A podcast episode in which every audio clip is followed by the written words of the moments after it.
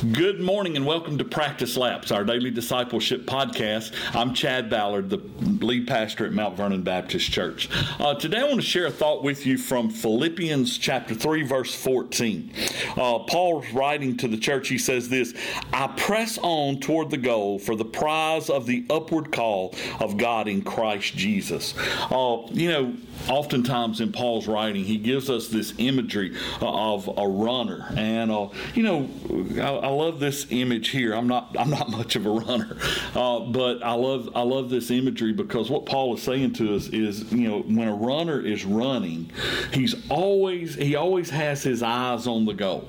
Uh, you, one thing you'll notice if you ever watch the Olympics or if you ever watch a, a, a track meet and, and you see the guys running, you don't see them running kind of looking around. You know, when when, uh, when I'm driving down the road, you know, I, I, know I'm going this way and I may hold the steering wheel, but I tend to look off and look at things around.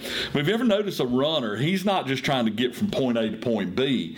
Uh, he is trying to outrun the competition. He, he's trying to get there as quickly as he can, running oftentimes uh, more against the clock than anything else, and uh, trying to set a record to be the absolute best that he can possibly be.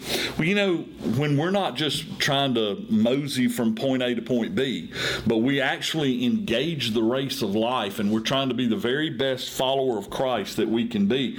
We have to be a lot more like that, that runner, that track star.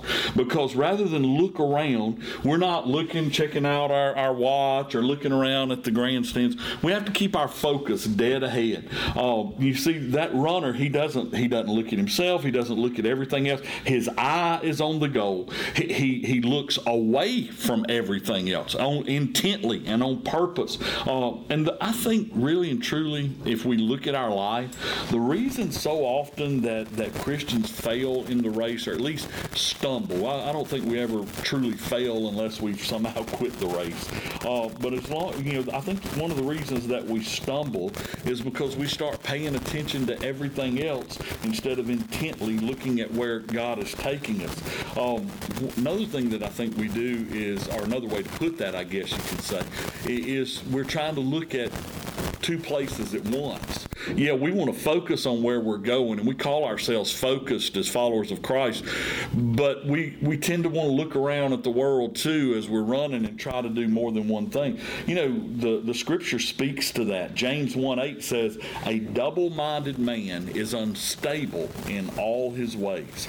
I like that, and here's why you see, a, a double minded man is not only unstable in, in, his walk toward Christ, the goal, what he's focused on, he's unstable in all of his ways. So that means he's not going to be good at chasing after the world either. He, he's torn between two things, uh, and, and, so and so he can't he can't be effective in, in that way. Uh, that's such a great great scripture. Matthew six verse twenty two says, "If therefore my eye be single, the whole body shall be full of light." In, in other words, if you are looking toward the light, then your whole body. If you're not focused on everything else, you're not looking toward the darkness of this world.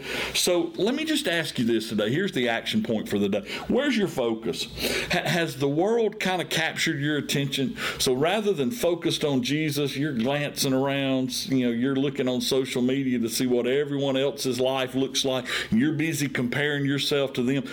Or have you taken today the Word of God, maybe this message of encouragement I'm bringing from the Word of God, and, and, and are you using that to get yourself completely focused on the direction that God has for you? Listen, guys, don't stumble. Don't force yourself to stumble. A double minded man is unstable in all of his ways. And so today, I hope that, like Paul, you will press on toward the goal for the prize of the upward call in Christ Jesus our Lord. So I hope that helps you today. That's our practice lap, and I hope it helps you to run the race well.